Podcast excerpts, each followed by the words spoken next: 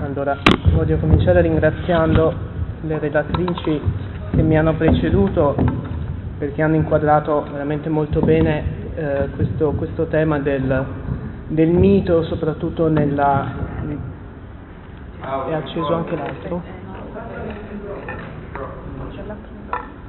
È l'altro microfono.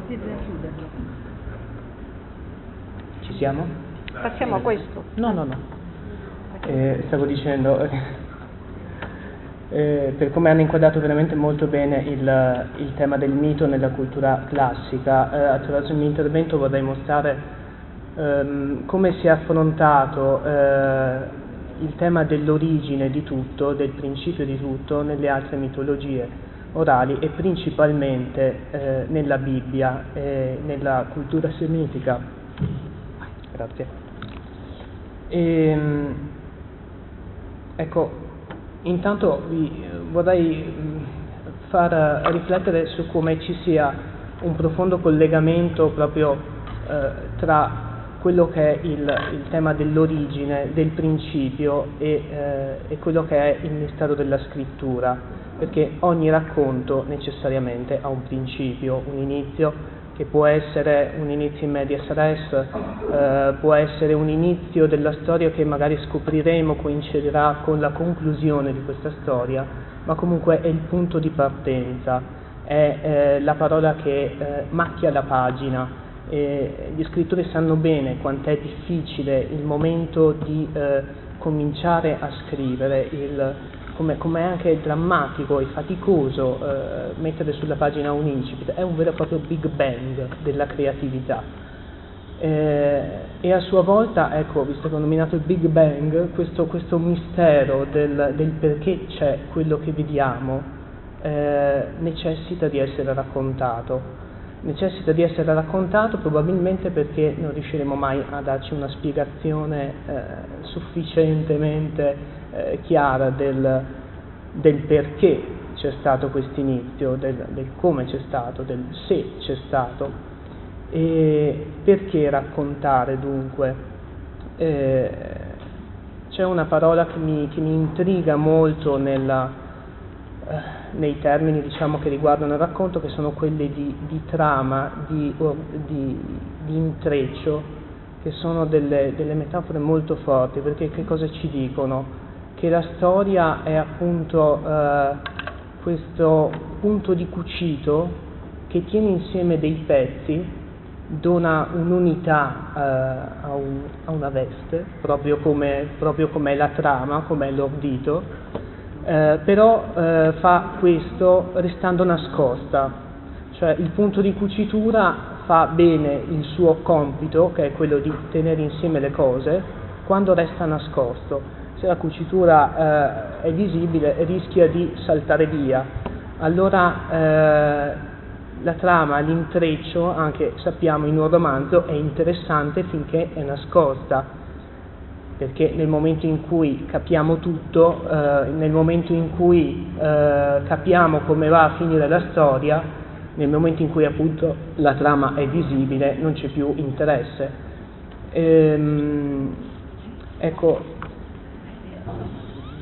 Comincio allora a dire alcune di queste metafore che ha... Sì.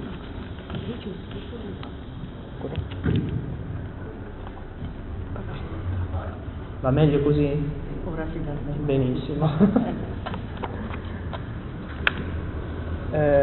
Stavo dicendo, comincio a presentarvi alcune delle metafore con cui si è presentato questo mistero dell'origine, soprattutto nelle culture orali. Un punto interessante è di vedere che all'inizio si parla sempre dell'origine di tutto come di un elemento indistinto, e questo mi fa pensare proprio alla pagina bianca dello scrittore, che è appunto un bianco infinito, una potenzialità assoluta, ma è qualcosa appunto di indistinto. Allora, per esempio nella mitologia dei Maya viene presentato l'inizio di tutto come un'immensa distesa marina con sopra un cielo vuoto, anche nell'Enuma Elish, che è un poema mesopotamico, tutto comincia con un mare indistinto da cui sorgono il cielo e la terra. Per la cultura polinesiana, per esempio, l'inizio di tutto è il silenzio. In alcune mitologie cinesi invece tutto comincia con una tenebra. Ecco, poi ovviamente sappiamo che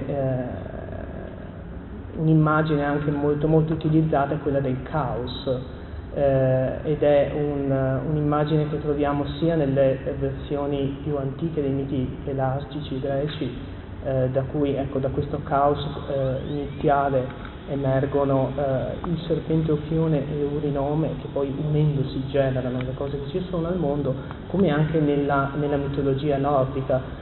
Tutto comincia da un abisso di caos, da cui una divinità trae due mondi iniziali, il mondo del caldo e il mondo del freddo.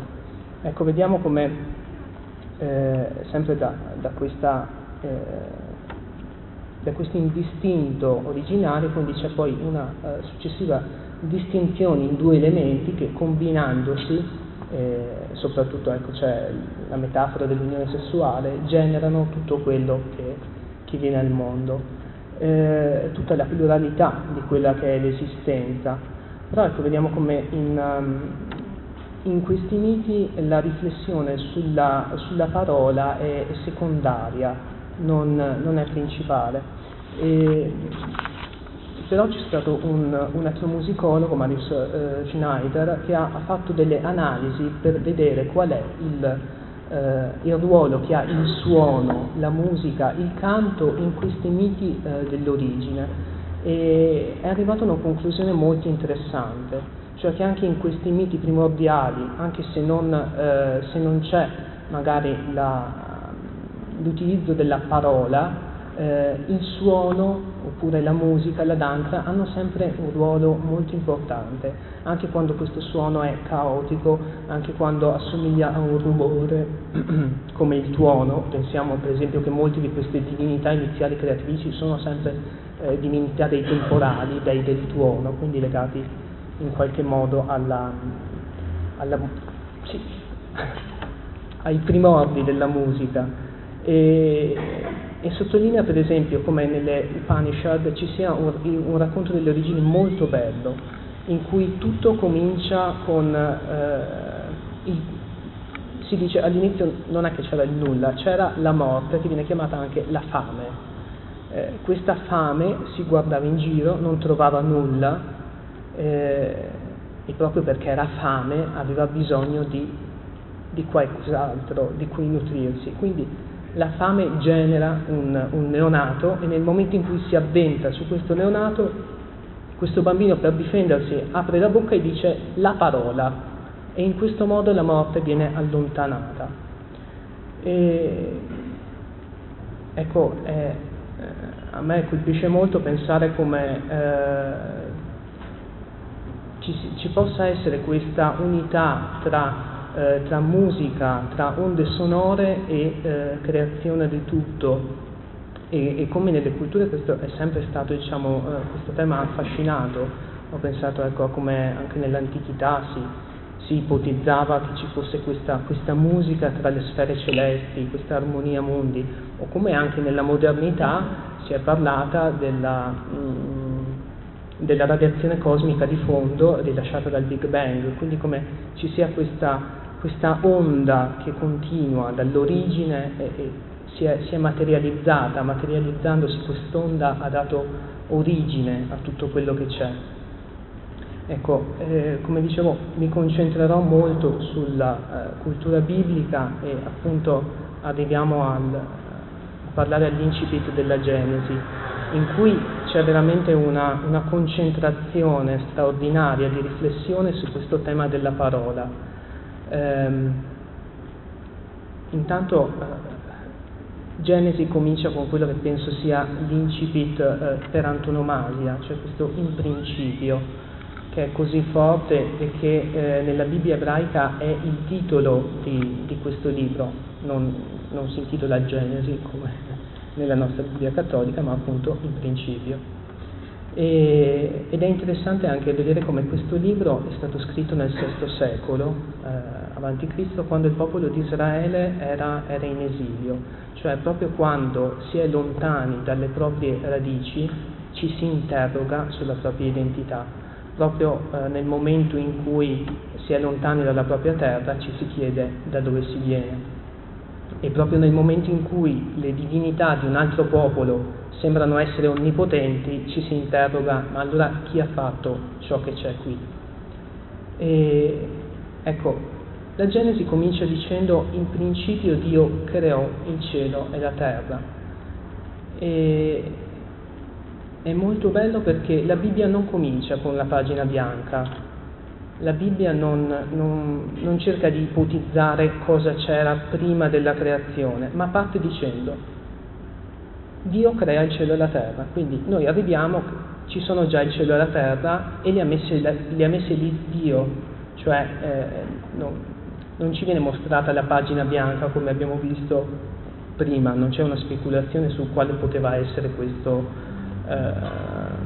questo elemento indistinto dell'origine, su cui invece si perdono in molte ipotesi poi tanti testi esoterici anche nella tradizione ebraica. E, ecco, i verbi che vengono utilizzati, sì, abbiamo il verbo creare, abbiamo il verbo fare, però compaiono molto meno del verbo dire. Il verbo dire compare 15 volte, quindi c'è questo continuo ritornello che torna: e Dio disse, e Dio disse. Ecco, la parola con cui Dio crea non è semplicemente un nome magico, ma è un suono intanto che è organizzato logicamente, è una parola che ha un significato e soprattutto è un principio di diversificazione. È un principio di diversificazione da se stessi, perché la parola esce e ha una sua autonomia, ed è un principio anche di relazione con l'altro, perché se io parlo a qualcuno. Ecco, una caratteristica specifica della divinità biblica, del Dio che ci viene raccontato in questo racconto dell'origine, è che quello che lui dice è. Il suo parlare coincide con un essere, con un fare. Allora vi leggo brevemente, perché non vorrei essere eccessivamente pesante, un breve brano da un lessico biblico in cui viene spiegato il termine dabar, cioè la parola ebraica per parola, e dice: la parola dabar, la cui radice rimanda a parte posteriore, riposta. In dabar si deve dunque sentire il retro, o meglio, il fondo di una cosa. Dabar indica il significato ben definito di una parola, il suo contenuto, il suo fondo concettuale. Nessuna cosa in sé è dabar, ma ogni cosa ha un dabar, cioè uno sfondo o un senso. Ecco, mi piace molto pensare a questo dabar, a questo fondo nascosto, proprio come a quella trama di cui si diceva all'inizio, cioè di qualcosa che avvertiamo che c'è, anche se non lo vediamo. Proprio come il fondamento della casa che ci dà sicurezza, ma ci dà sicurezza proprio perché è nascosto, guai se fosse sopra la terra, sarebbe ben inconsistente. Ecco, nel secondo racconto della creazione non c'è soltanto Dio che dice, ma Dio che fa parlare l'uomo, dice all'uomo: dai un nome a quello che è creato. E qui vediamo subito la differenza tra la parola di Dio e la parola dell'uomo. La parola dell'uomo non crea, la parola dell'uomo non coincide con un fare. E sul primo momento possiamo pensare a questo soltanto come una cosa negativa, perché in effetti questo apre la porta, diciamo, alla possibilità che l'uomo possa mentire, che l'uomo non possa dire la verità, che l'uomo possa chiacchierare, dire cose vuote, però in questo spazio si apre anche la possibilità per la parola dell'uomo di dire i suoi sogni, di dire le sue speranze, di immaginare, di raccontare. L'uomo può parlare quindi attraverso la narrazione proprio perché la sua parola ha questa ambivalenza. Potremmo dire che per l'uomo tra il dire e il fare c'è di mezzo il raccontare. Ecco, la parola del Dio biblico non è narrazione ma è storia. Sappiamo appunto che per il popolo ebraico la storia è una parola fondamentale, perché anche se non si capisce bene dove va a parare, si sa che viene da Dio, e quindi in tale storia il significato non può essere costruito ma va necessariamente trovato, perché si sa già che c'è. Per questo mi è venuto da pensare, parafrasando una frase di Karen Blixen, che essere una persona non significa avere una storia da raccontare, ma essere una persona significa piuttosto imparare a raccontare quella storia che si è. E così anche un libro, ecco, molte volte ci chiediamo qual è la morale di questo libro, qual è la morale di questo racconto. Ecco, una storia, un racconto non ha un senso, una storia è un senso. Raccontare significa quindi cominciare a percepire questa trama di cui abbiamo detto prima, questa trama per lo più nascosta, ma percepirla, dire che esiste, cominciare a raccontarla senza pretendere di conoscerla. Ecco, una successiva rinarrazione della Genesi contenuta sempre nella Bibbia è il prologo del Vangelo di Giovanni, che comincia appunto riprendendo le parole di Genesi, in principio, e sappiamo che comincia con questo in principio era il verbo, il logos, e questa è una frase che ha provocato molto i letterati e gli scrittori. Per esempio Nadine Gordimer ha cominciato il suo discorso per il conferimento del premio Nobel proprio con queste parole, in principio era il verbo, e in una intervista che ha rilasciato recentemente ha spiegato: in principio era la parola, significa per me che nella parola e quindi nella letteratura risiede la sapienza più antica degli uomini. Le sue origini sono già nei primi graffiti tracciati nelle pareti dagli uomini primitivi. Di lì l'uomo comincia a umanizzarsi. E un altro scrittore invece, Robert Schneider, ha cominciato un suo romanzo in una maniera completamente diversa, sempre riprendendo le stesse parole, cioè ha cominciato facendo questa parafrasi: in principio era il caos, e il caos era presso Dio, e il caos era Dio, cioè la realtà. Allora, quello che viene da chiedersi, diciamo, accostando queste due riletture dell'inizio del Vangelo di Giovanni, è: che cos'è questa parola? È la sapienza della letteratura o è il caos della realtà? Ecco, per avvicinarci un po' a una risposta, chiamo in causa un terzo testo, una terza rilettura di questo prologo di Giovanni, che viene fatta da Faust nell'opera di Goethe. Ecco, subito prima che Mefistofele si manifesti a Faust per quello che è nella sua vera forma, Faust cosa sta facendo? Sta cominciando a leggere e a tradurre il Vangelo di Giovanni, e proprio in conseguenza a quelle parole Mefistofele sarà costretto a prendere la sua forma reale. E cosa dice Goethe? Abbiamo ansia di rivelazione che nel Nuovo Testamento nobile e bella splende più che mai altrove. Voglio aprire quel testo, tradurre nella mia lingua con sincerità di cuore il sacro originale. Sta scritto: in principio era la parola. E già mi arresto, come andare oltre? Come posso tanto stimare la parola? Devo tradurre altrimenti, se lo spirito mi illumina. Sta scritto: in principio era il pensiero. Rifletti su questo primo verso, che la tua parola non si affretti, è il pensiero che tutto opera e crea. Forse meglio sarebbe: in principio era l'energia. Eppure mentre già scrivo, in mente qualcosa mi avverte di non restare soddisfatto.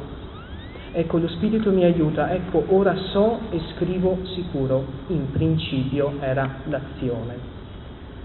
E questa oscillazione di Fausto traduttore tra in principio era la parola e in principio era l'azione è molto interessante, perché ci ributta in mezzo ancora una volta a questo dramma della parola umana che dice ma non coincide necessariamente con un fare, che è sempre sospesa, diciamo, sull'abisso del non realizzarsi. E questo ci mostra invece come, ecco, qual è la maniera corretta per interpretare l'inizio del Vangelo di Giovanni. Ancora una volta, anche in questa sua traduzione greca, logos indica un'unione tra parola e azione. Quindi se nella Genesi la parola crea, nell'inizio di Giovanni la parola si realizza, storicamente entra in quella storia che lei stessa ha creato. Quindi il logos nella cultura semitica, rielaborata attraverso il greco di Giovanni, non ha il significato di un principio eterno, astratto, come potevano essere il nus di Anassagora oppure il numero di Pitagora. Ecco, sappiamo che ci sono questi principi sempre legati all'origine, ma astratti, estemporanei, fuori dalla storia, fuori da una concretezza. Ecco, c'è un ultimo passaggio che è all'interno dell'Apocalisse ed è interessante vedere come il primo libro della Bibbia, la Genesi, si apra con le parole Dio disse, e l'ultimo libro, sempre della Bibbia, l'Apocalisse, contiene queste parole, sempre nel primo capitolo, all'inizio, in cui Dio dice: io sono l'Alfa e l'Omega. Dire io sono l'alfa e l'omega, io sono la A e la Z, è come dire io sono un alfabeto, io sono un codice interpretativo, io comprendo tutto quello che c'è in mezzo tra la A e la Z, tutte le parole. Abbiamo detto che la parola di Dio è la storia, e quindi ecco, è come se questo Dio dicesse: io sono il codice per interpretare tutta questa storia. Allora, riflettendo su questo, pensavo,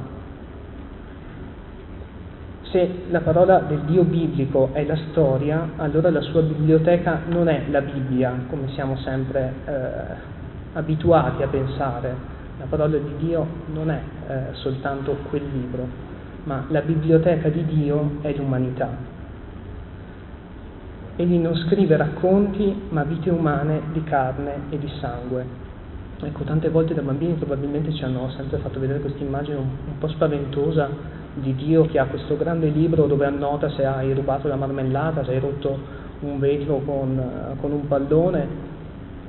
Ecco, forse dovremmo rielaborare questa immagine con un Dio che è un appassionato lettore, che ha questa biblioteca sconfinata, che legge sempre continuamente con un interesse inesauribile che cura con una passione da bibliofilo.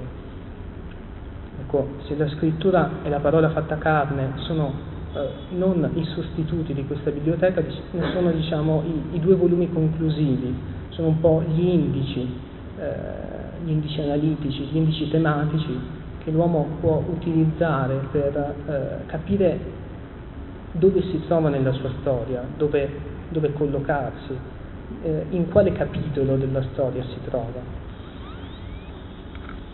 Ecco, vorrei concludere con così una riflessione. In genere pensiamo che un buon critico letterario è quello che riesce a mostrarci in maniera credibile, quindi argomentata, qual è la logica interna di un testo, attraverso quella che era l'intenzione dell'autore, ma soprattutto vedendo l'organicità di questo testo nella sua totalità. Qual è quindi il senso o il non senso comunque voluto che c'è al suo interno, quello che fa sì che quell'opera sia se stessa. Allora direi che confrontarsi con questo alfabeto che diventa persona significa qualcosa di simile. Significa poter comprendere diversamente questa storia, questo libro che siamo, recuperando l'intenzione dell'autore. Ecco, è come appunto passare nuovamente le mani su quei punti di cucitura che possiamo avvertire anche nella nostra storia, che che ci fanno vedere che questa storia è unica, ha un significato, anche se forse non ci è evidente, anche se tante volte appunto i pezzi sembrano andare in giro come delle isole di ghiaccio sul mare. La Biblioteca di Dio, la storia umana, contiene certamente alcuni volumi molto criptici, altri sono intaccati dalle tarme e altri magari sono un po' noiosi, però nessuno di essi è privo di interesse. Non ci è lecito fare una cernita di storie umane dicendo quali sono interessanti e quali no. Ognuno di questi libri storia ha un proprio motivo di interesse. Il problema vero e proprio non è quali di questi libri sono interessanti e quali no, ma piuttosto che ci sono molti pessimi critici letterari che si permettono di dire questo libro storia è interessante e questo no, e che in genere magari danno un giudizio più conformandosi alle proprie idee che non recuperando la bellezza originaria e unica che c'è all'interno di ogni libro storia. Quindi il punto centrale, ecco, è che le storie umane vengano raccontate secondo quella che è la loro intima verità, e penso che questo sia un compito veramente forte e dovrebbe essere, direi, oggetto di esame di coscienza da parte dello scrittore. E concludo leggendovi quello che è appunto un esame di coscienza di uno scrittore. Questo scrittore, poeta, il Nobel Czesław Miłosz, e la poesia si intitola Storie umane, è una poesia inedita, è stata tradotta dal professor Luigi Marinelli e che vi leggo. Sono storie umane patetiche e penose che non racconterò mai. Mi chiedo che cosa mi abbia trattenuto. Forse aver capito che a tutti noi è comune una certa stortura o manchevolezza ben occultata, tal che palesarla è un'indelicatezza come mostrare al dito un gobbo. Ma ormai sono uno sciamano e devo celebrare i miei riti un po' più in alto e non al di sotto del livello umano. Ah, se potessi essere il coro di un teatro antico che si esibisce in veste di pietra per lamentare le insidie del destino. Ma le mie storie non sarebbero monumentali. Lenzuola sgualcite, giuramenti violati, piccole bugiette, preservativi usati e parole fra lei e lui, ma tali che facciano male e l'altro si senta immondizia pestata per terra, colpito nella sua dignità più profonda. Nobili propositi del tutto compromessi, ridicolizzazione delle più alte idee su se stessi, la loro vita come un'onda, quando monta e si frantuma a riva. Signore dei cieli, non li lasciare nell'abisso, senza purgatorio né inferno, e erranti in quel loro labirinto. Porgi alle mie labbra una preghiera per noi, per loro e per me, che di loro dovevo scrivere e non l'ho fatto.